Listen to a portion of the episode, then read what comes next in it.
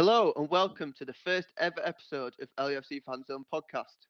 I'm Sam Isles, And I'm Jack Ellis. and each episode we'll be talking to an ex Leeds United player or manager about their time at the club. Our guests will be chosen by you, our followers and listeners, who get the chance to choose our upcoming guest by voting on a poll on our LUFC Fan Zone Instagram story. Our first poll received over a thousand votes and showed that 75% of you wanted an ex player instead of a manager. We've managed to successfully contact over 60 former Leeds players and managers about featuring on our episodes. However, we wanted to make sure we started off with a real former fans' favourite on our opening show. That's right. Today we're joined by former defender and captain Sol Bamba. Thanks for joining us, Sol. Thanks for having me, guys. Sol, how's lockdown been treating you? Very difficult, very, very difficult. Um, but I'm, I- I've got to say, first and foremost, I think it's important for everyone to stay safe, uh, to respect the, uh, what the government said, because obviously it's a, it's a pandemic, it affects everybody. Um, I know everyone is not fortunate to have a house, gardens, and um, can just stay at home, but as much as possible, I think we need to respect the rules and try to just stay, safe. So if we do that, we, we're going to save lives. So um, that's important to be said. After that, yeah, of course, lockdown will not be difficult for everybody, um, for myself included.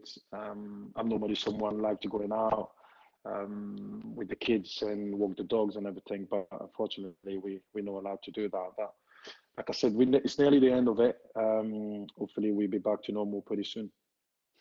Fingers crossed. Yeah. Fingers crossed. You, you joined Leeds a few years ago now, wasn't it, in 2015? But is it all right if we start with the beginning of your career? Yeah, of course, yeah. Uh, so you you grew up on the outskirts of Paris, but what was life like for you before you became a professional footballer?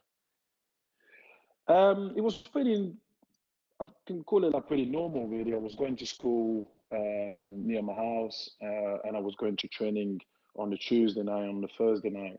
Um, I wasn't, I wasn't a very good student. I've got to be honest. Uh, so football took pretty, pretty big um, part of my life, and pretty quick. I wanted to to play the, the game professionally, but obviously my mum and dad wanted me to to, to do school and uh, to work well at school and to be to have a good a, a- good job at the end. My mum wanted me to be a doctor.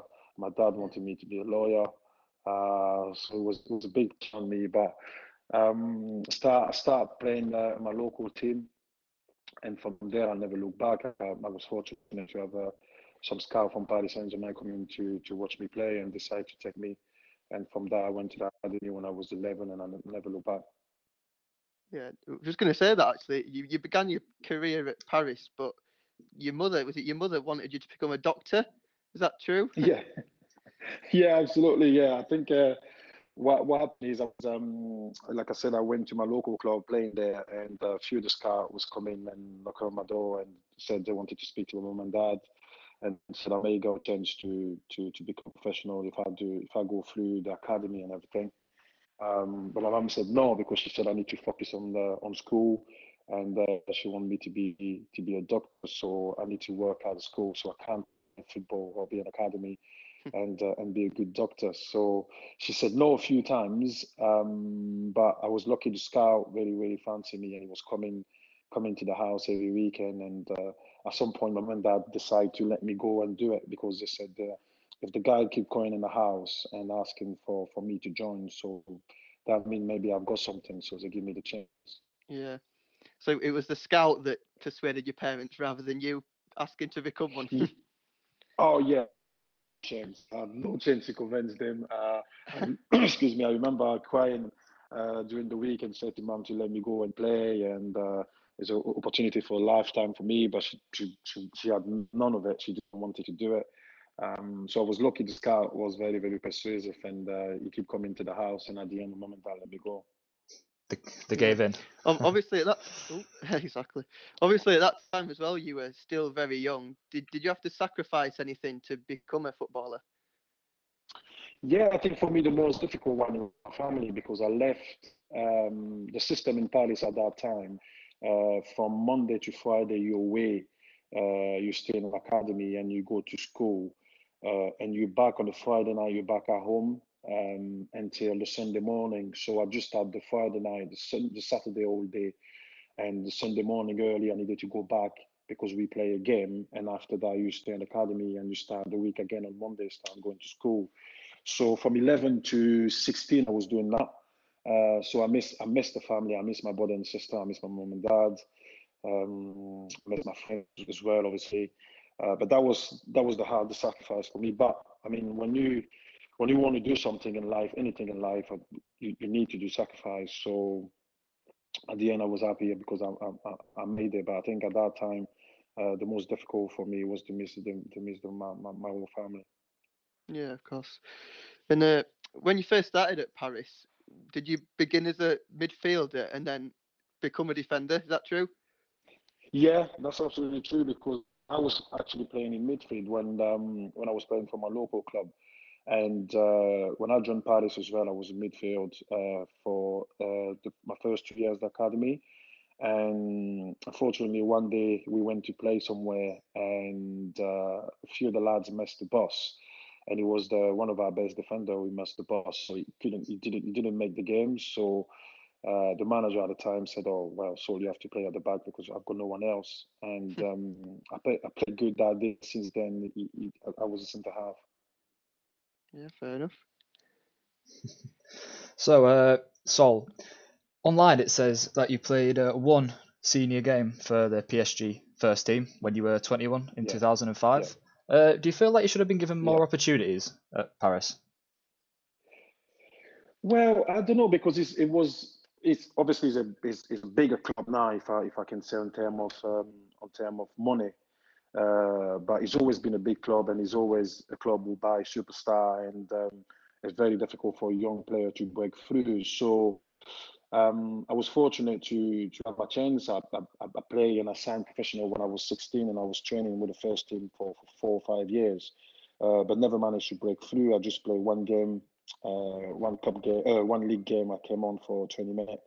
Uh, we play away at Nice, um, and after that, just uh, I just um, I, I was just playing friendly games, and uh, and I never managed to to to to play a whole season. So I, I asked to go on loan actually a few times, but the manager said no because he said obviously if we had a few injury and suspension, you'd be next. So um, yeah, I think my, my, my biggest disappointment is this: is that I wish I could have played more games to show what, what I was capable to do at the time. But at the same time, I understand the club is a big club; they, they were buying superstars, so it was always going to be difficult for me. Yeah, absolutely. Um, so, as you said, you were a young player coming through. Was there any player who like uh, took you under their wing, you know, to help your development? Maybe another centre half at the club at the time. Yeah, absolutely. It was a few to be fair. The whole the whole first at the time, especially when I get when I when I joined them, I was 16, so they were good as gold with me. Uh, but I think the main one was Mauricio Pochettino because he was playing centre half as well, um, and um, straight away he took me under his wing, and um, st- we we studied the game together. I remember after training, he used to take me uh, at the canteen and uh, show me how to defend, how tell me like what I've done wrong during the training. And uh, sometimes I should be smart the way I the way I um I, I grab the shirt of the striker, how to be clever, how to make a foul without without getting caught by the referee. Um, and even outside the game, he said to me, "You you start from now. You have to sleep early, eat properly." Um, he was good as gold, and uh, we still we still in touch. And I was glad to see him. He actually said that after when uh, last season when we won the Premier League and we played Tottenham and uh, he took me to the dressing room and he introduced me to all the Tottenham players and said, uh, "It's because of because of him I'm here because uh, he took me under his wing when I was 16, Yeah. and uh, that was that was that was very nice from him." Oh, nice, nice. Uh, so when you did leave uh, PSG, you moved to Scotland. Uh, apologies if I do Yeah. uh, butcher this pronunciation. Is it Dunfermline? Is that right? That's right. No, Yeah. that, that's very good pronunciation actually. Is it? Yeah, I'm, I'm, I'm just reading it now, and I've been looking at it for the past five minutes, thinking, how do I pronounce this? But uh, yeah. So uh, yeah, at the time, it may have seemed a strange move to move from uh, Paris to Scotland. Uh, Yeah. How did it come about? Yeah. Um, that was very strange for everybody. To be fair, even my family didn't want me to go. Um, but I left in bad term with Paris Saint Germain because they wanted me to sign a new deal and I didn't because obviously I wanted to play. So we ended up um, leaving each other on a very, very bad term. And I had a few options to go um, in di- different French uh, even the, the, equivalent of the championship, uh, the League Two in France. Um, but it never materialized because um, every time they were calling Paris and said, but he was meant to be the next big kid and you let him go. And they were saying like, yeah, he's a good player, but he got a strong character, can cause you problems. So I ended up having no clubs in France to sign me. Uh, so the only option was to go abroad, and um, that one came about because my agent knew the manager there, and he said, "You're young, um, you're physical, so I think you should look to play in England, and before you go there, you should go to Scotland because you got opportunity." At that time, Dunfermline was in um, what is Scottish First Division, uh, um, yeah, First Division. Um, so obviously, it was big games against Celtic, Rangers. It was big club like Hibernian Hearts.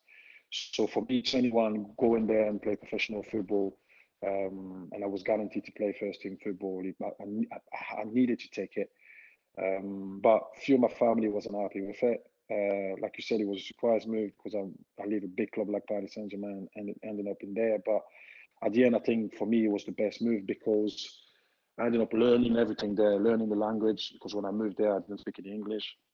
The league was very physical. I wasn't ready at all to go in England.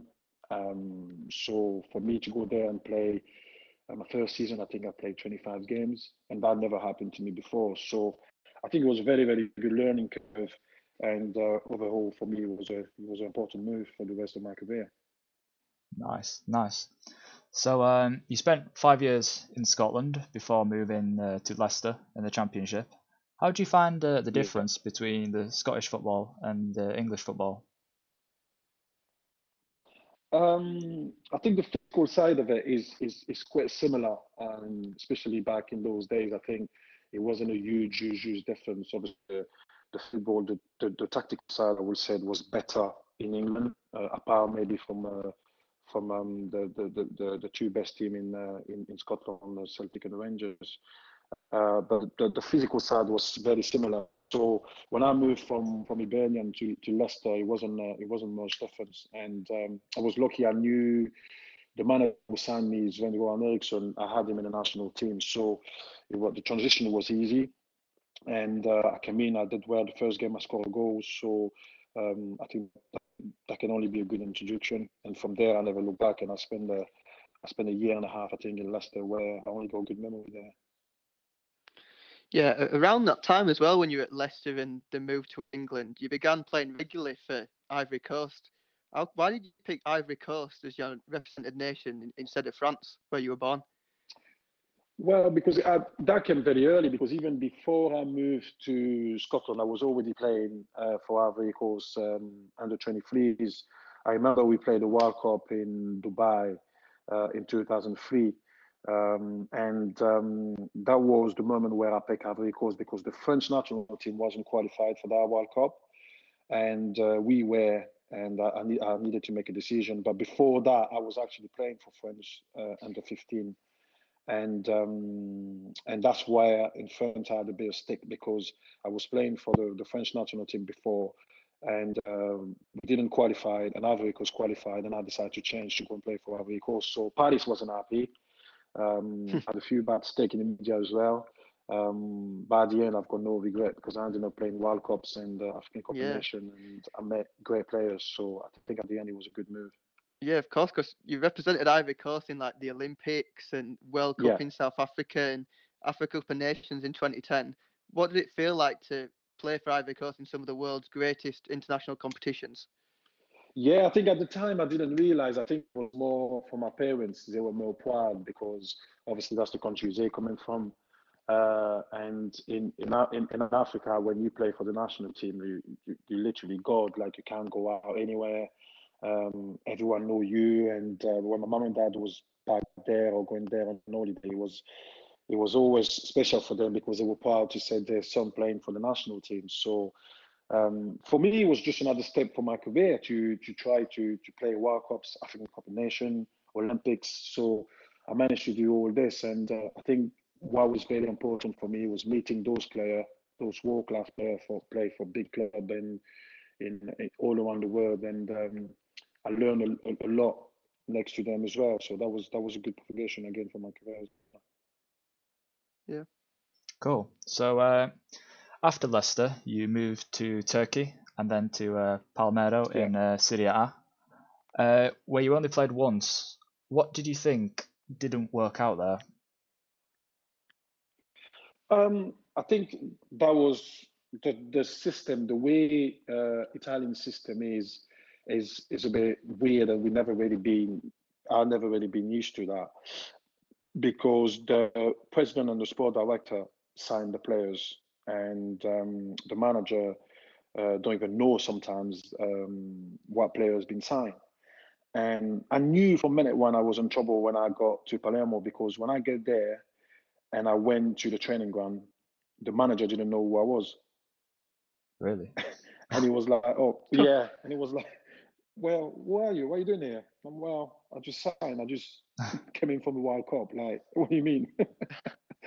so from that, I knew it. I knew it right away. So uh, obviously, he was under of pressure at some point. So that's why I only I played that game uh, because I think we we lost a couple, and the president said, "Okay, that's enough now. You play that player." So I played, uh, but that was the only reason. And uh, and I and I, I knew, like I said, the first minute I got there. So in January, I knew I needed to to look for a move, and uh, and thanks God that's what happened. And I, and I came back in England. I went to Leeds. So yeah, that leads perfectly on to uh, the next question actually. Uh, so as you just said, uh, from Palmero, you uh, signed for Leeds on loan. Uh, did you first? When did you first know about uh, Leeds' interest? Well, I was um I went to see the president in at Palermo, and I said to him, "Well, we all know the situation, so I'm gonna have to look to go somewhere." And he said, "Yeah, because obviously we, you're a good asset because you're coming from the World Cup. you've got five years contract. I can't, I can't ask you to stay here and stay on the bench, and and and, and I'm gonna lose my asset. So what I need to do is you go on loan because I count on you. Blah blah blah. I want you to come here." to stay here. But obviously, the manager is here at the minute, is doing well.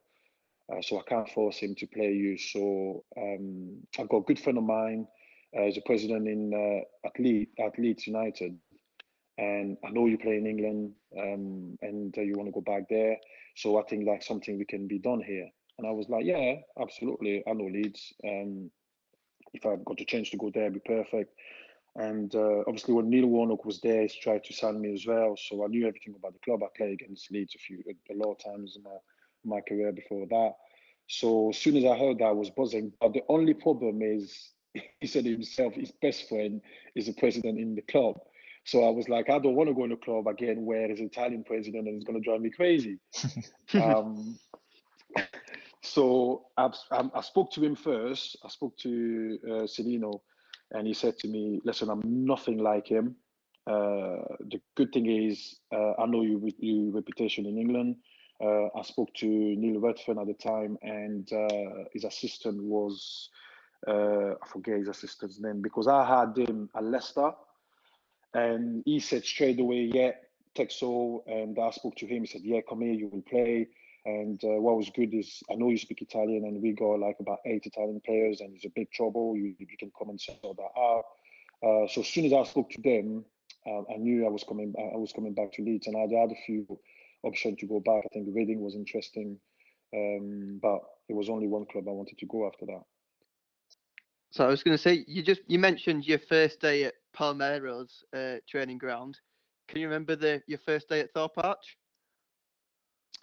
Yeah, I remember very well actually. Um, I came in at the training ground and uh, Steve Morison was there. Uh, I knew Moro for before when I played against him before I left for Italy, and uh, and funny enough, he was so happy I was there, and he said, "Oh, that's good because you you you will sort out the dressing room because I know what you like. Uh, I ask around as well. I know your character, and you won't take any of the things we we we, we taken in the training at the tra- in the dressing room." And I was like, "Okay." So he took me, uh, take me to the dressing room, introduced me to everyone.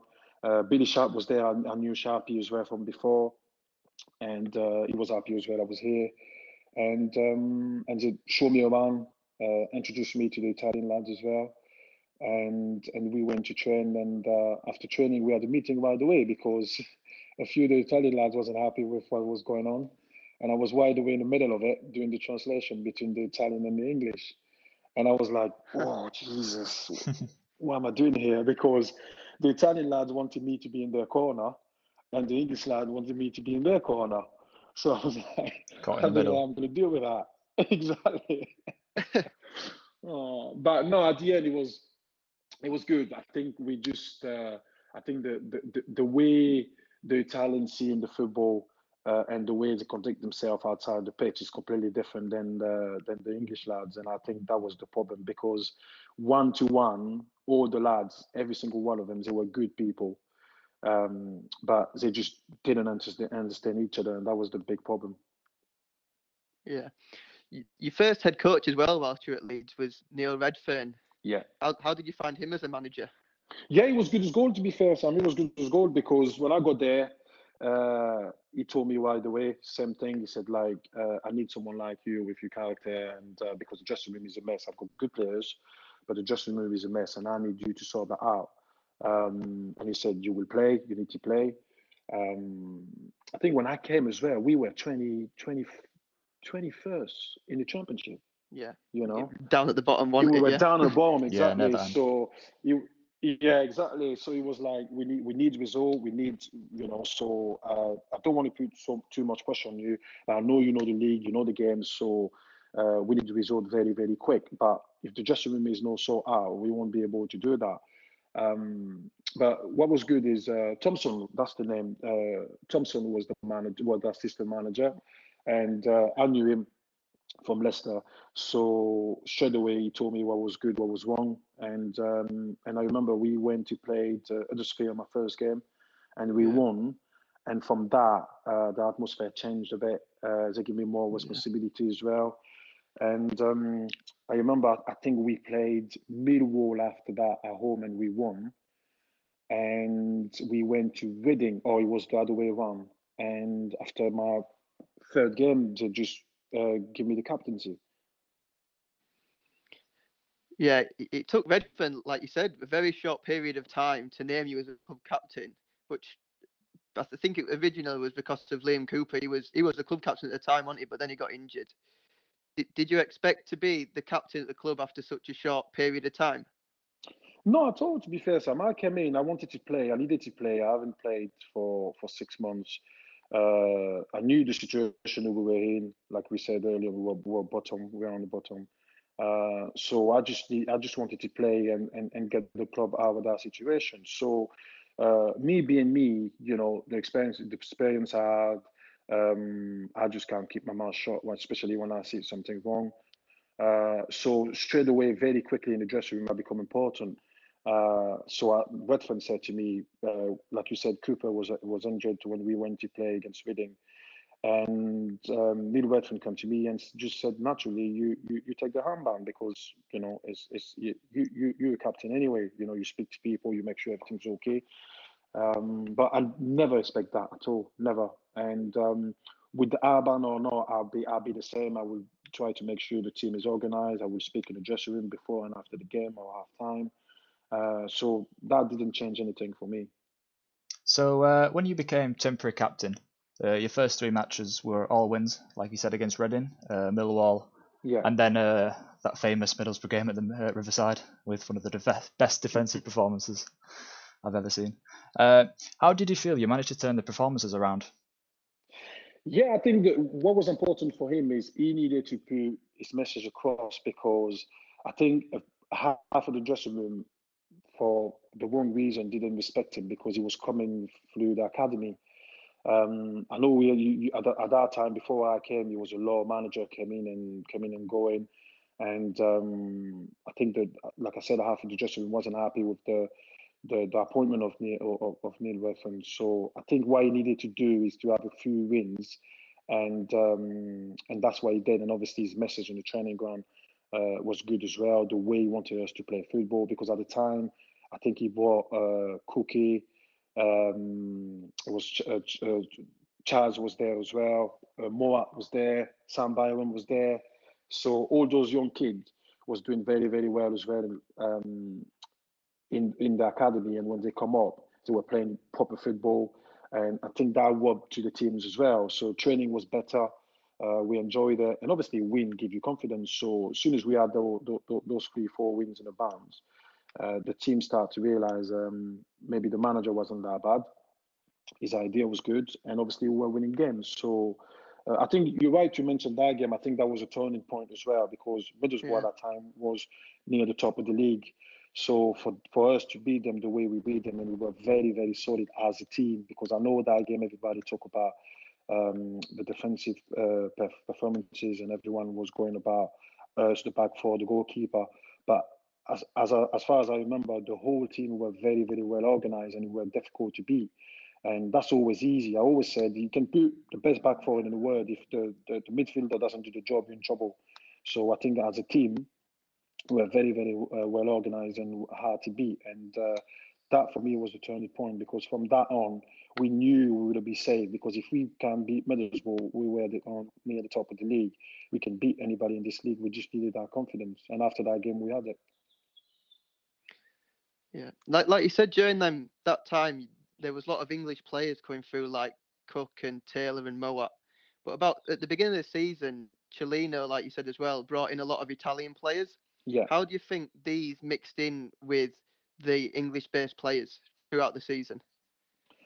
Yeah, I think the the, the problem itself wasn't the fact uh, was bringing bringing Italian players. I think the problem was the Italian player was soon as they came to the club, they think because they've been brought in by the man by the president, they wouldn't be playing. It wouldn't be any competition. Um, they can do what they want. They have a direct uh, relationship with the president, so they can call him if something's wrong. They can even go and see him if he was if they weren't, weren't happy with anything. And at the same time, that's the typical Italian way because the president want to know everything. So I think that was good on both sides. But the English player didn't understand that and they were not happy with it, and rightly so because that's the way I see it too. Um, I mean, we players, we know manager, we know owners, so we just have to play.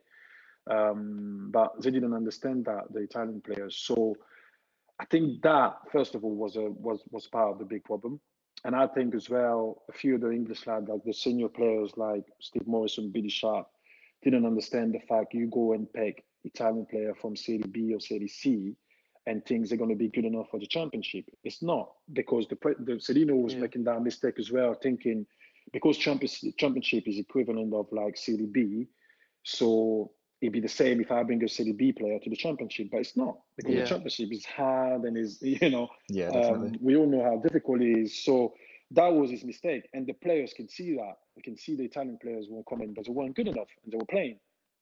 And from that on, it's always going to be a problem. So I think I don't think it's anybody's fault. I think I think the, the both sides, the English player as the Italian player, could have, you know, tried to calm the situation down and try to understand and say, listen, we're all on the same boat here. Uh, it's no point arguing about it. We just have to get on with it, and that's what I, what I was trying to do and trying to say to them. I said, like, I'm not in any one corner. I just want we in trouble. The club is in trouble. We got no other option to be together and play together. So let's make the most of it and um, and at the end we managed to do it. But it's always going to be difficult because I think at the start it was um, Cellino make the mistake by thinking uh, the championship was easy as the Serie B. Yeah, and then like the Italian players and the English players, do you think there was any conflict between the two sorts of players, and do you think it affected how the team played?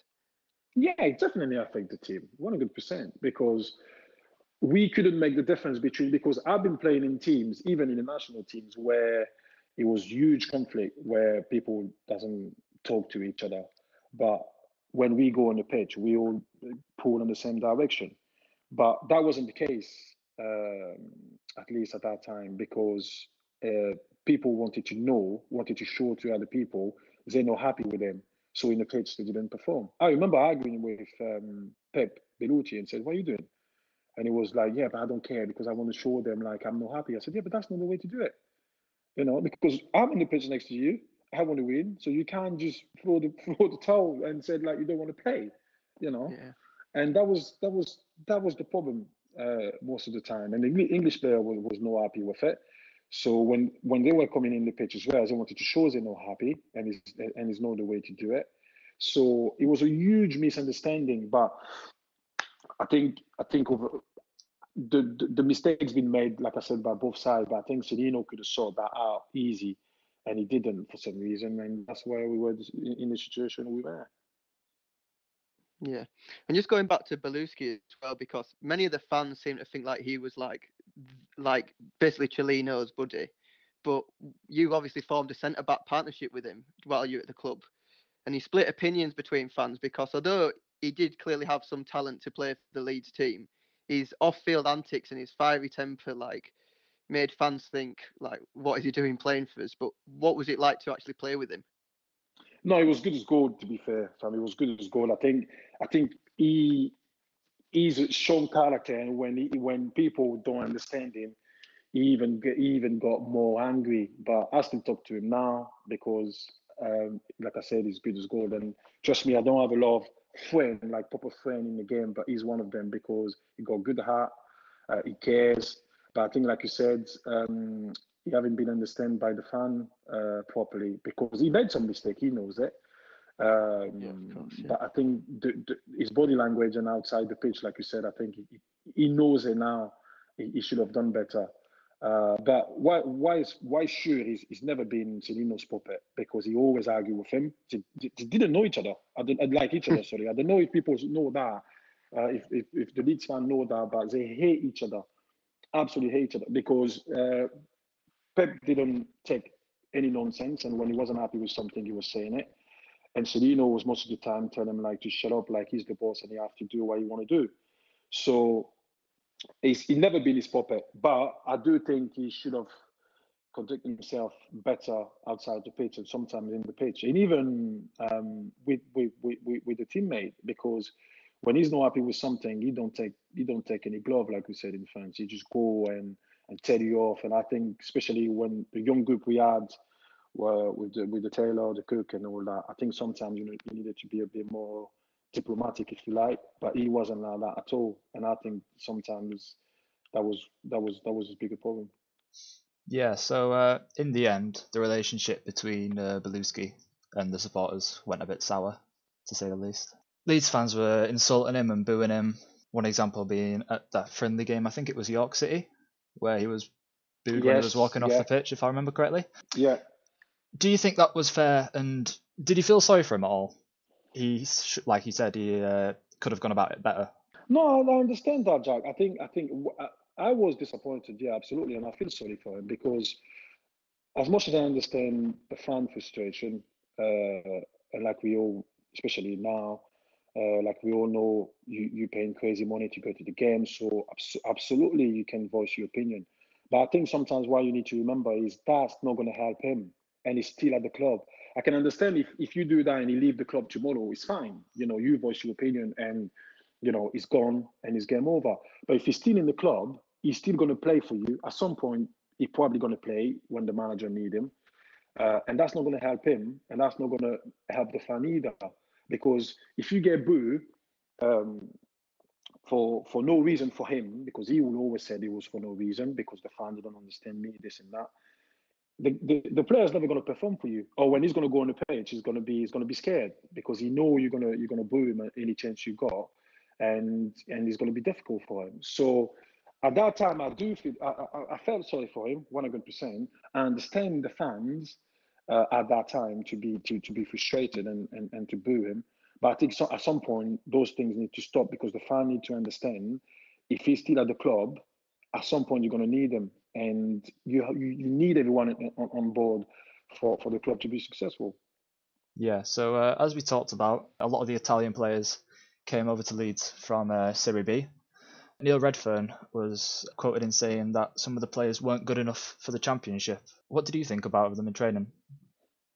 Yeah, he's, he's spot on, absolutely spot on, and it's it's it's not hiding from it. Every, everybody knew that. Like like I said before, you can't bring people from Serie B, Serie C sometimes, and things are going to be good enough for the championship. And I think uh, Neil Redfearn and the few the English lads was was was insulted. They were feel, feeling like, come on, they disrespect us because they think like the Serie B is is is, is, is, is as easy as as the championship. is not. So yeah, definitely they weren't good enough. A few of them, a few, a, a lot of them were fine. Like you said, Pep was good. I think Pep needed a bit of discipline, but Pepe was good. Um, Miracle was very good. I remember Miracle was good. Um, Yeah. uh, a few came in and they were nowhere near good enough, uh, and they knew it, and we all knew it. But you know, but it's no hiding from that. Absolutely, Yeah. and I'm no, I'm not afraid to say it. And I think Neil Redfearn got it spot on. They, they weren't good enough for the championship. Yeah, so uh, another story that seemed to be uh, doing the rounds with supporters was that the uh, fitness of the players and their uh, diet, lifestyle, so on and so forth, wasn't wasn't up to standard to professional footballer really. Uh, was this evident in training at all? Uh, actually, no, because uh, I remember uh, Billy Sharp addressed that to me straight away when I first got to the club and said, that is a big problem uh, and with the lads, and that, that is something we need to do uh, something about this because the lads really, really don't like it. Uh, because they do it in the dressing room. And I was like, no, come on, you can't do that in the dressing room. He said, yeah, half time, they go in the shower and they do that in the dressing room. And I could I could not believe it. But I said to Billy Sharp at that time, I said, listen, I came from Italy. I know what's it like there, there's smoke and everything, no in the dressing room, but a lot Italian people, even back in France, um, a lot of people smoke and all that. This is in their culture. Um, so that's going to be difficult to ask them to stop. But why is for sure you don't do that in the dressing room? I agree with you 100%. Yeah. Um, so that was the only thing I went strong on them and I said to them, listen, smoke, we can't stop you to smoke. Uh, when you leave the training ground, in your house, when you go out, if you want to, in the restaurant, whatever. But in the dressing room, at half time, you don't do that. You do not do that because it's, it's so disrespectful for us, for the manager, and for everyone. So I won't let that happen. I'm telling you now, if we need to fight, we'll fight, but I would not have that. Um, so at half times they weren't doing this, but after that, when they leave the dressing room, uh, the training ground or the games, yeah, they were smoking. I've been out sometime with them in the restaurant and they were smoking, but it's it's it's not much you can do about this, unfortunately, because I think I think in here people go the wrong wrong impression because I don't think it's so much in the English culture for any sport people to smoke. But in Italy, in France, in Spain, I can give you thousands of people, big player who smoke, you won't believe it, you know. Yeah. So I I, I, I think for us, uh, back in France, Italy, Spain, I think it's a bit normal. But here, I can understand why they, they, they don't they don't like it. But I think it was just to find the balance of when you can do it or not. Yeah, of course. Like as well, we touched on Cellino brought these players to the club, but at the time, like during your first season while you were on loan, he was actually banned from ownership of the club because of he failed to uh, approve to the FA's fit and proper owners test. But was it evident that he still had influence within the club? Yeah, he was running the club for sure, for sure. Like he was running it, but I think obviously everything of, official, he was he, he wasn't in front of it, but he was making all the phone calls. The agent was talking to him. Um, he was making all the decision. Um, but yeah, we all know he was banned, but nothing could have been approved uh, in the club without without going by him. That's for sure. I think, like like once again, that's the Italian ways. They want to get involved with everything. They want to know everything, and um, I think unfortunately sometimes that that went against the club. Um, but he, he always had good intention. I think he was um, he had that temper a bit, like Pep, where uh, when you guys were not happy with a few things, and obviously I don't think he realized how big Leeds is in the country uh, as a club, as a fan base, and he didn't he didn't realize when you guys are not happy, you can go out and, and voice your opinion, and that will make the news, that will go on the that will go on the paper, that will go on the TV, and um, and and that would get bigger and bigger all the time. And I don't think he realized that because in Italy, uh, especially the club he managed or where he was president, they were smaller club. So if he said something, it's, it's, it's what goes. Um, and it's, it's, it's, never a big deal. Never goes, never make the paper or the TV. So I think he, he he got shocked when he when he came here and he realized how powerful the fan were, uh, and he found it difficult to deal with it the penultimate away match of that first season while you were on loan was uh, Leeds' away match to Charlton, which still to this day remains a match that surrounded in controversy. Because although it was Leeds' fifth loss in a row, it's more remembered for the absence of some of Leeds' players. Uh, the Italian ones that were injured. Uh, would you be able to describe what happened in the couple of days leading up to that match and what might have happened at Thorpe Arch to make them injured or any reasons why they wouldn't be able to play? Yeah, it was a, it was, it was a normal week. Uh, to be honest, uh, Jack, it was a normal week before the games. We trained.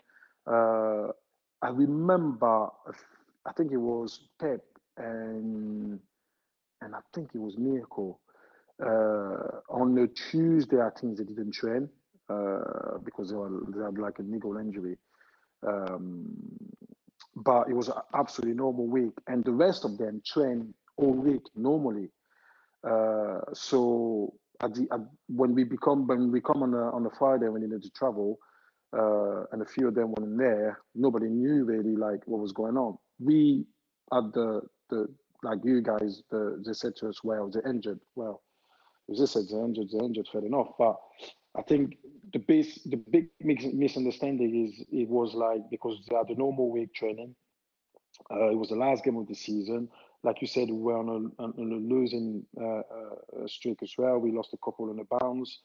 Um, I think a few of the fans were, were on the backs as well. I think a few of them was leaving at the end of the season anyway. Um, I mean, they, they, got it all wrong. I, I was upset. I tried, excuse me, I tried to go them on the phone when we were on the bus going down to London, but I couldn't. Um, because they knew I wouldn't take their side and be upset. Because most of the time I tried to defend them, um, but on this, I was I was upset, and even Neil Redfearn said, "Just leave it, just focus on the game, don't worry about it." But I find this so disrespectful because for us as well, I think that's what some most of the times they were missing the point. They think every time they're doing something is just they just think about themselves, but it's so disrespectful for us, for for all the team, for the club, for the fans. I always said no, nobody's bigger than the club, never. And when you do stuff like this, it's so disrespectful. So I wasn't happy with it, but was the last game of the season. Uh, obviously, like I said, we were losing games, so we wanted to finish well as well. Uh, and uh, we were playing the next season. So we, as a player, we didn't make a big meal of it. Uh, but me personally, I wasn't happy with it, and I can understand why the fan went crazy about it. Nah, spot on. Yeah, like, like many of the fans believed it was a protest from the Italian players towards Neil Redfearn about him not treating them correctly or for other reasons like that. Do you think that was the case? No, no, no, that, that that's rubbish. That absolutely rubbish. Because uh, if someone treated them good, it was Neil Redfearn. He was good as gold. He tried. He was so patient. Never argued with them. Never said a word. Once I think uh, at halftime he went crazy because they, they didn't perform and we were losing. But he was doing this to me. He was doing this to everyone. You know. Um, but outside it, he was always taking them 1v1, talking to, to them in the office, try to make them go in the right way and make sure they, they, they get well with the team and everything. No, Neil Redfearn was good as gold. That, that is rubbish, that. I can't have that. No way. So you've uh, previously stated that two players out of Edgar Çani, Marco Silvestri, Dario Del Fabro, Bellusci, Cara, and Antenucci were genuinely injured, whereas the other four were not. Which players do you think were injured as opposed to protesting? Well, if I'm honest with you, Jack, I don't think any of them were injured.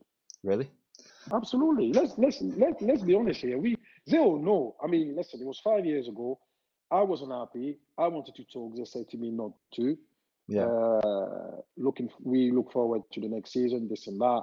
They're gonna be gone, whatever. But I wanted to make the point. Like we, you don't do that. It's so disrespectful. And as a club, if you want to go forward, when something is wrong, when something you're not happy with, with, you address it and you say it. But they didn't listen. But now, five years, five years later, if you ask me and you want to, you want to know the truth, none of them were injured, and we all know it. Yeah. No, I appreciate your honesty. At the end of the season, the 14-15 season, you uh, ended up signing for Leeds on a permanent deal. It says that there were other clubs interested in the championship. What made you stay at Leeds despite the other interest? Oh no, that was that was easy, that right? Because you know, I, I came to the club um, and everyone embraced me, like from the fans, from every single one in the club, uh, the secretary, the ladies in the canteen, my teammate. Uh, no, that was a no-brainer. It was easy for me. Like I was, I was settled. I come back with the missus. Uh, she had a law friend up in North. Um, you know, kids to school. No, that was that was absolutely no-brainer. It was, it was, it was no way in the world I could have gone anywhere. Um, I had a small argument with my agent because I could have gone somewhere else for more money. Uh, but like I always said, it's never it's never about the money. It's about uh, how you're feeling, how the club make you feel, like your comfort of the family, um, and that's that's what always comes first to me. So that was the easy decision, and and um, it needs a big club. We all know it. And Yeah. at that we, we, we at, that, at that time, Mussolino said to me, he's going to bring a um, a good European manager. He's not going to do um, anything silly or bring in Italian or anything like that. You want to you want to have a good goal. Um, so yeah, I was looking forward to, uh, to to to the new season, and and um, and there was no way I could have gone anywhere else. Who else was actually interested in you Yeah. that uh, season? Uh, in the championship, I could have signed for Reading. I actually had a meeting with them. Uh, They were after me before actually I came to you guys. Um, I actually met the manager in hot- uh, at the hotel uh, down in London. The Scottish guy. Uh, uh, uh, Steve Clarke? He's a Scottish. Steve Clarke. Thank you. That's it. Yeah, I, met- I met him. Um, we had a good chat.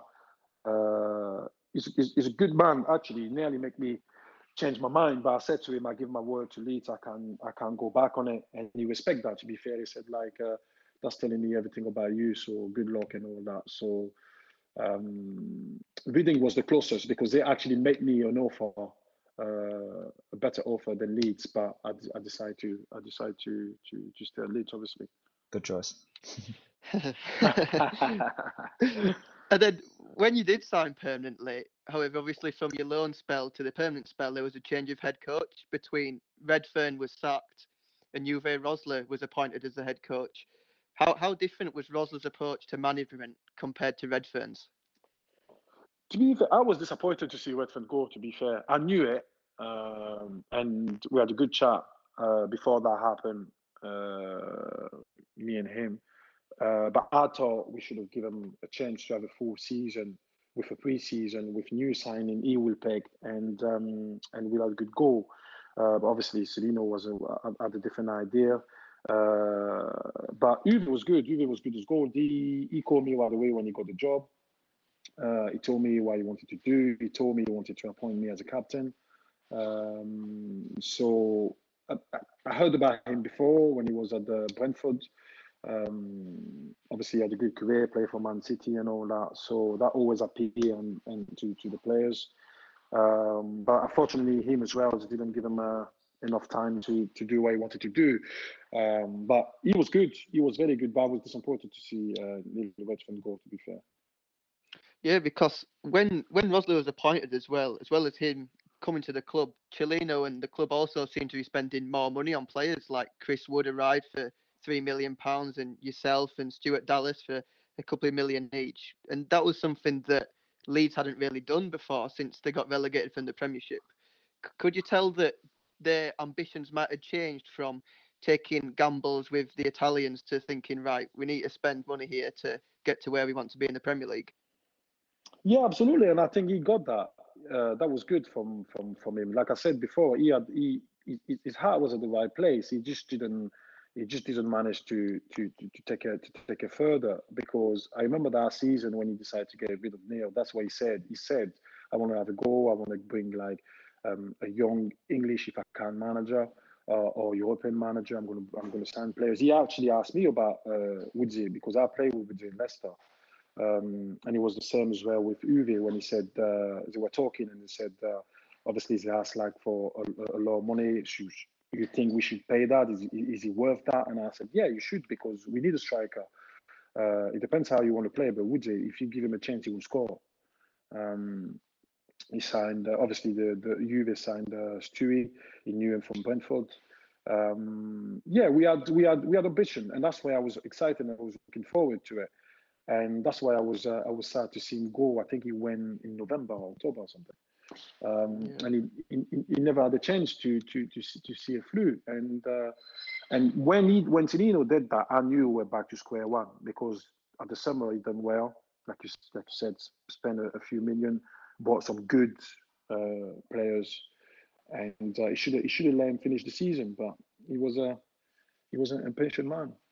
Yeah, of course. Like Rosler was replaced by Steve Evans before the end of the year, and he, he was your third manager at Leeds in less than a year that you were there. how how hard was it for yourself and as other players to adapt to different managers' uh, philosophies in such a short space of time? Yeah, but absolutely, Jack. But you said it. Oh, how can you have three managers in a season and expect to do well? You got no chance. Every manager is going to come with his players and don't come with his philosophy. Going to come with his ideals. Like you got, you got absolutely no chance, especially in a league as uh, as tough as the championship. You know. Um, so obviously we do we, we, we you try to do the best you can. Um, but managers coming with different ideals, different philosophy. Um, to treat the players differently. Um, it's, it's, it's hard. It's very, very difficult. So soon as that happened, we knew we were not going to go anywhere again. Uh, it's going to be in, um, a, a, long and hard season as well. Um, I mean, I'm not I'm not blaming Steve Evans, but I think when you got three manager in the season and three diff- different, completely different manager with different philosophy, you got no chance, and uh, that's why we ended up being where we were. Yeah, like that that season again finished quite similar to the season before, didn't it? Where the bottom half, bottom half of the championship, but yourself stood out for your good performances on the pitch, in my opinion. And but it wasn't just the performances which I was and other fans thought was good. I, the way that you they spoke about the in the press about the club and things that were going on behind the scenes was quite something that us fans were surprised to hear because we're used to hearing like the typical like hiding hiding the problems under the carpet and keeping them away from the fans. But you always seem to say things how it was and tell things exactly what it was and show how you weren't happy, which I thought was quite good to hear. that transparency meant yeah, a lot at the time as well. I think, I think, sorry, sorry, Sol, go on. Yeah, but I think no, sorry, I think I think you you, you deserve that. I think is is only right. I think obviously there's a few things uh, when when we go down to details or we can't go too deep with contracts or money or sometimes the, the, the the talk we have with the club, which I think you guys as a fan you can understand that. But when is when is question about the club, what direction the club want to go, uh, how the manager want to play, how the president want to to to run the club, I think is only is only why the fans know about it. So if you ask me a question, I answer you absolutely. And I think at that time the club was going nowhere because they were ch- chopping and changing managers. Uh, Steve Evans bless him, but he was he, he was trying to do uh, he was trying to get a job for the next season. He wasn't even worried about players or, or, winning games or whatever. All he was doing is like trying to be good for the fans, for the press, and for the for, the president to have the to, to sign a new contract for the next season. And I said that to him. The players said that to him, and that's why uh, half of the team like didn't perform at the end because they were like, well, why would we care? Why would we play for him? He, he don't care about us. He just want to uh, sign a contract for he want to please the president so he can he can sign a long-term contract. So when the club thinking like that, going in that direction, you're in trouble. So that's why we finished like mid-table and, and ended up doing nothing. Did, did you ever get warned by anyone at the club for speaking your mind? No, no, absolutely not, because um, because they know me, Jack. They know me, and he, he, exactly what I'm saying. Um, to you guys or to the fans at the time or to the paper. I was saying that to them. So yeah. I, I, I, had absolutely nothing to hide, you know. And actually, they were, Cellino was calling me all the time and shouting to me or tell me um, how the team is performing like this. Uh, I'm the captain, so I'm in charge. It's not right, like the way we play. Uh, the manager is not good enough, and this and this and that.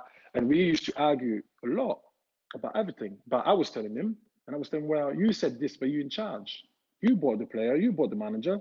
So you can blame me if you like, because I'm I'm a player, yeah. So I'm responsible for it. But you you you the captain. We follow you. Yeah. you know. So no, he, he, they all knew everything I was saying. I was saying to the players. I was saying that to them. So I never had any problem with that. So uh, during your time at Leeds, you scored uh, five goals.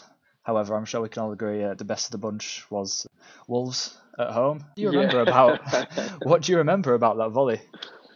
Uh, nothing actually. And you know what? Before uh, fans sent it to me in social media, I, could, I didn't even remember that.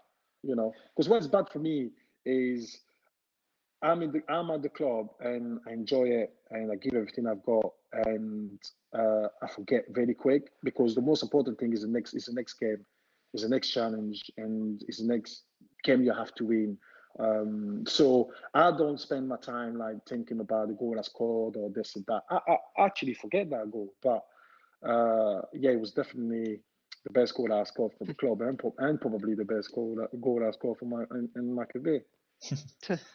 It's believed at the end of the season, players didn't know if the head coach at the time, Steve Evans, was going to continue, like he said. However, it says that you found out via a text message. Do you have any idea what this text message uh, consisted of? No, I, I knew Jack. I knew. I think the, the, the, the team didn't know, but I knew because uh, it was. I think it was three, four games left before the season, uh, before the end of the season, and uh, Cellino told me he was gone.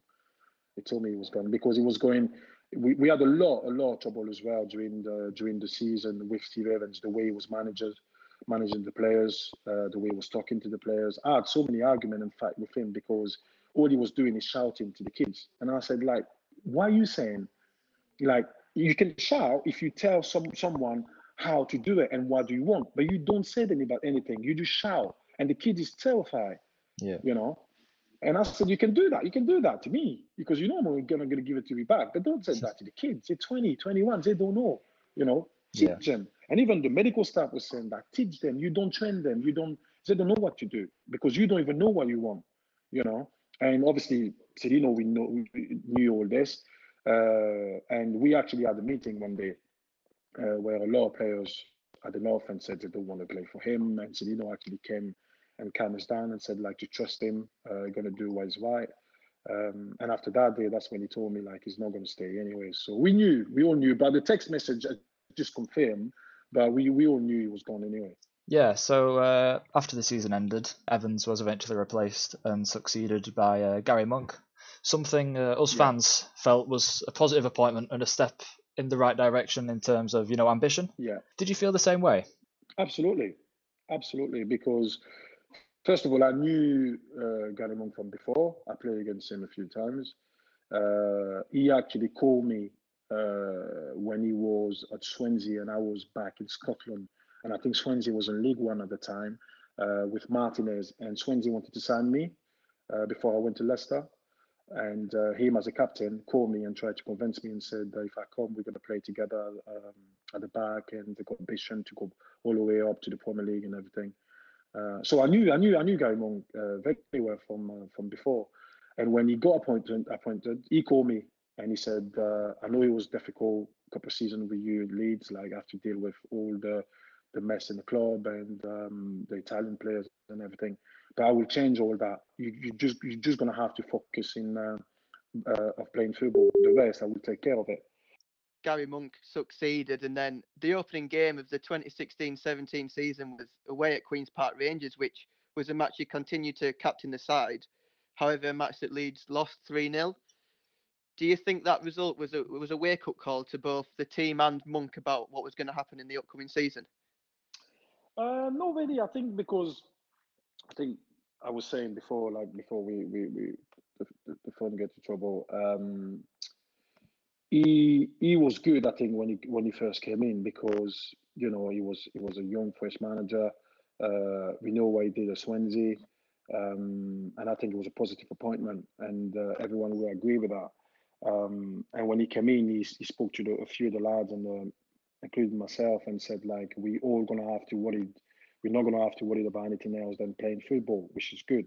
Um, said all you need to do is focus on playing. I will deal with all the rest of it. Uh, I knew you've been you've been doing with a lot recently, but that that will stop. Uh, but it didn't really because Cellino being Cellino, he was calling me, you know, uh, for anything. And uh, Gary Monk didn't like that. And I was telling this to him as well. I said, like, you know, he called me this and that. So we, I remember we were in pre-season in Ireland, in Dublin, and um, they had the, the first argument because Gary Monk told them, leave him alone. Just, just, just if there's anything, just talk to me. Uh, but Cellino being him said like he does what he wants. If you want to speak to me, speak to me. It's easier to speak to me in Italian than speaking to to to, to him. Blah blah blah. So was that the first argument. Um, so from this, I knew nothing's going to change anyway. Uh, so we had a good preseason though uh, in Dublin, and uh, yeah. we, we we came back like you mentioned, we played uh, our first games against QPR and we lost 3 0. And I think that's where uh, Gary Monk panicked a bit because obviously everything was positive. The fan liked him and everything. And first game we lose the way we lost, and straight away obviously the media started being on on his case. Uh, I don't know if Cellino was in his case, but obviously he was probably worried about that. So he changed straight away himself, yeah. like his attitude, the way the the training was different. He was more upset, uh, and I think he will he will tell you this himself. I think that was um, he was a young manager at the time. I think he will he will probably uh, deal with that better now. Uh, but back then, I think he, he, he start feeling the heat, and that's why he changed everything. And uh, uh, unfortunately, that's that's that that was the that was the end of me as well in the club because he, he wanted to change everything. Yeah, because you featured four of the first four of the first five matches that season, and yeah. you were still the club captain. But just one day after the transfer window, you it were announced that your contract was terminated, which obviously came as a shock to supporters. But was there a reason why that happened? Not at all. I was I was I was shocked as as, as you guys because uh, and that's the only thing I always said. You know, excuse me. Over all those years, people asking me and said like, "Oh, why you know." Upset against him or you don't say anything, any bad things about him. I said, no, I, I, don't have any bad things to say about him because, like I said, he was good and I do think he's a good manager. But the only things I can sit with him and uh, he should have told me is he should have been honest with me and tell me straight away whenever that, that was when he decided to let me go he should have told me early on but he didn't he told me he wanted me to go the last day of the transfer window at 12 o'clock and the window was shut at 11 o'clock at night. So, you know, I had no chance. And I said to him, what's that all about? He said, yeah, um, uh, you got too you got too much of the big influence in the club and in the dressing room. So if you don't play, uh, people's gonna start asking questions. And I don't know if you remember, but before the before that, we played Fulham, I think, at home, and he put me on the bench. Um, and that game already, uh, people was asking questions. The lads were saying like, "Why are you not playing Sol and everything?" And I think that's what make up his mind, and he decided to get rid of me because he yeah. said like, um, "It's either you play or, or you gone." Uh, because you got big influence in the dressing room. And I was like, that's rubbish that because you know I'm a player like everybody else. I know I'm a captain, but if you you the manager, if you don't want me to play, I don't play, and I will I will be on the bench or whatever, and I have to fight for my place. I'm no different than anybody else. So you can't just get rid of me. And um, and he, he, he, couldn't give me an answer. And he said, well, go and see the president. I told him, uh, and he will sort your contract out.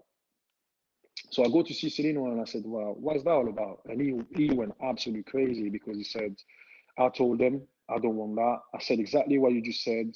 Uh, he can put you in the bench. You won't complain. You will fight because that's what you are.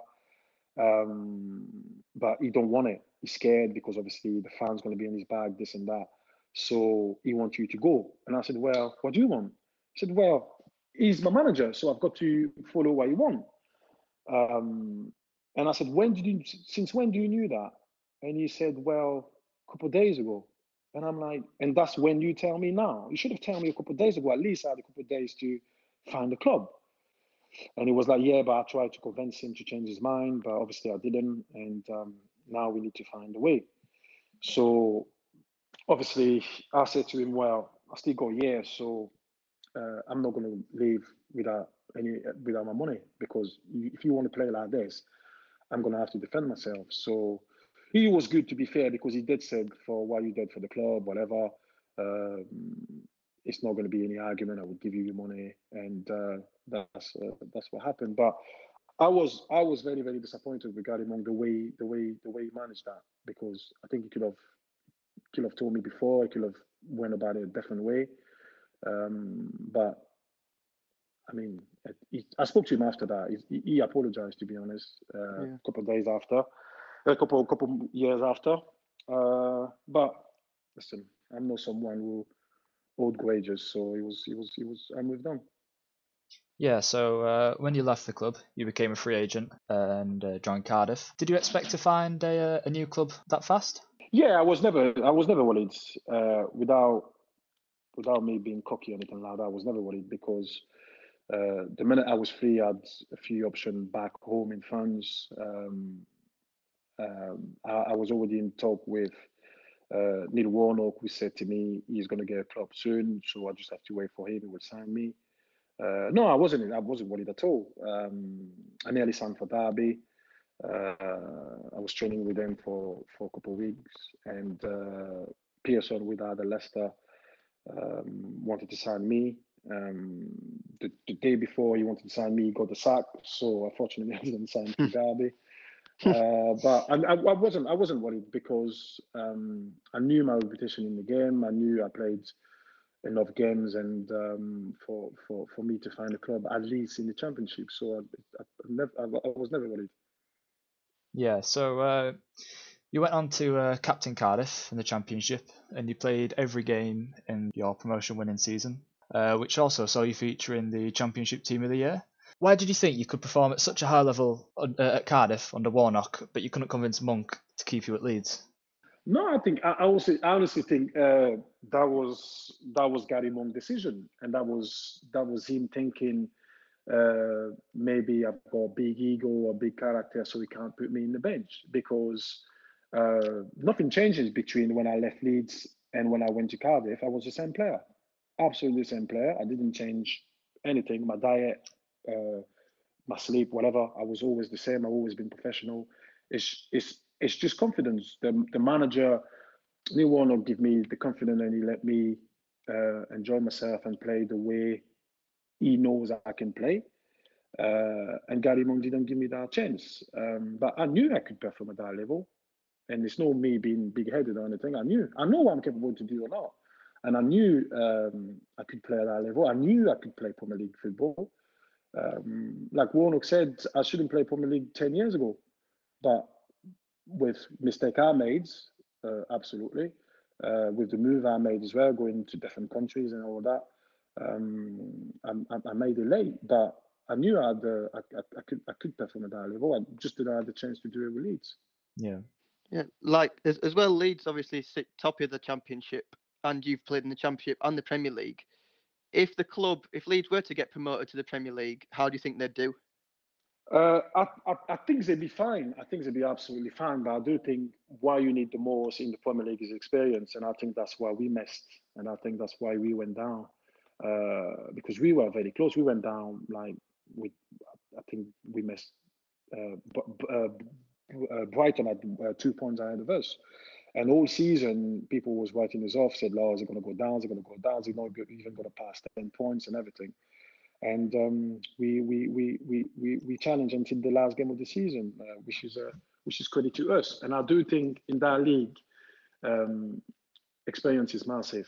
Experience is absolutely massive. And uh, I think in, in, in the Premier League, one mistake and is a goal and in, in the championship, you can get away with it. The keeper will save it, uh, or the striker will miss it. In the Prem, they don't miss it to score.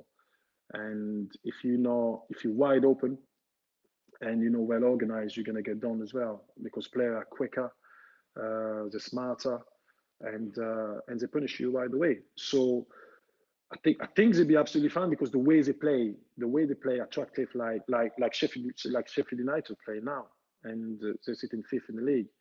Um, so I think I think you'll be absolutely fine, but I do think um, you do need a few experienced players at that level to to make sure um, you be okay because in this league you will have as normal if you get promoted you will have uh, some games where you're going to lose three four five games in the bounce if you have if you play liverpool city united and arsenal uh, like we did um, at the in, games after game, you can end up like losing four or five games in a row. But that's nothing. You still have to to to to, to pick up yourself and go again.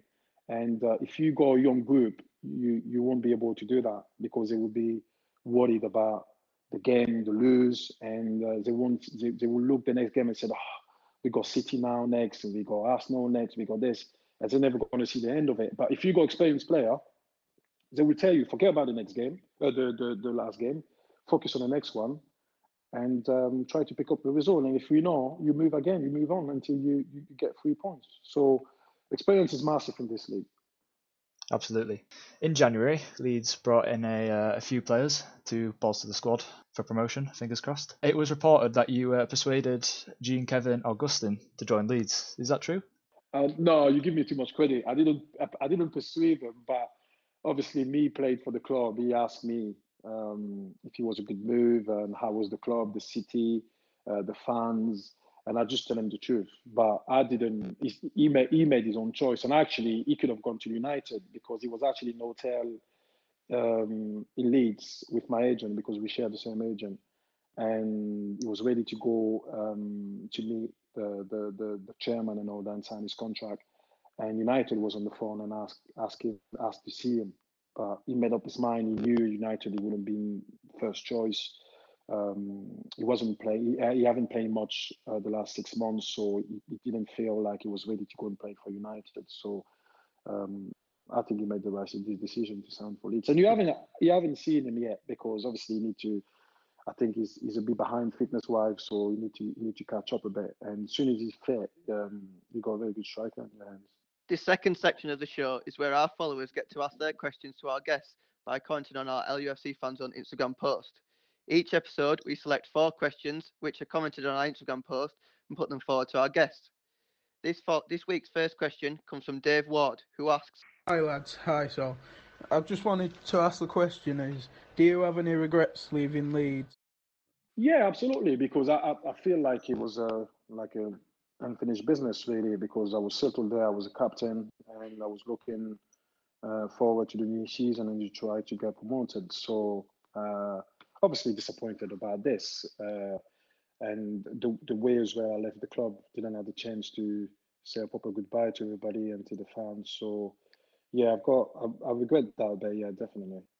Our second question comes from Kit, who's supporting Leeds all the way in Hong Kong, who asks Hi guys, hi, so this is Kit from Hong Kong. Uh, my question for you is during your time at the club, there was a lot of controversial and chaotic moments.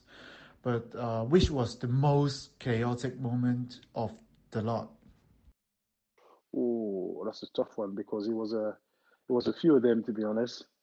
Um, but no, for me, it was like we were saying the, the, the, Charlton game at the end of the season because you can, as a professional, you always have to play um, every game and uh, give your best, and uh, you can't just refuse to play or pretend you're injured. So for me, that was the that was the most disappointing one. Next, Jack Foster asks, "Hi lads, hi Sol. Hope you both are well. So here's my question. So under your playing time at Leeds, in your opinion, who was the best manager to work under? Cheers, boys.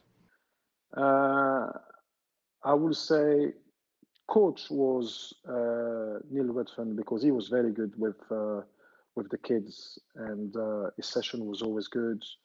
Um, and he, he, he, he, make you learn. He very, very, he really, really make you learn. And I think the all the young kids he brought through will tell you that. Like the reason why they, they where they where they are now is because of Neil. But as a manager, I have to say it was a uh, Uwe Rosler. Um, obviously, he played the game at highest level. He got he's full of experience, so he knew how to manage the players. Um, so as a manager, I would definitely go for uh, Uwe. Uwe. Uh, but as a coach, I have to go for Neil. Nice. Lastly, Harry Marshall asks. Hey guys, and to yourself, Sol. My question is, what is your favourite or most memorable moment at Leeds? Uh, it have to be my first game. The first game when we played Huddersfield. Um, Billy Sharp scored at the last minute, if I remember well. Uh, it was my first game for the club. Uh, came from Italy, didn't play much the first six months. Uh, the, the whole journey, you know, I missed the championship, I missed the English football. Uh, and came back and played my first game where um, our hands were packed, uh, where the fan was full. And I haven't seen that for a long time because in Italy the stadium man was full like this. And um, and the game itself, you know, the game was in, was entertainment and entertaining. It was goals, and uh, at, the, at the end we won. So I have to play the first game I played for Leeds. And that ends this week's episode. Thank you everyone for sending your questions, and thanks all for all your time and being so honest with us. Pleasure, Jack. No problem, mate. We'll be back in two weeks with our next guest, but who will you choose? Stay tuned for the upcoming vote over on our Instagram story later this week. Thanks for listening.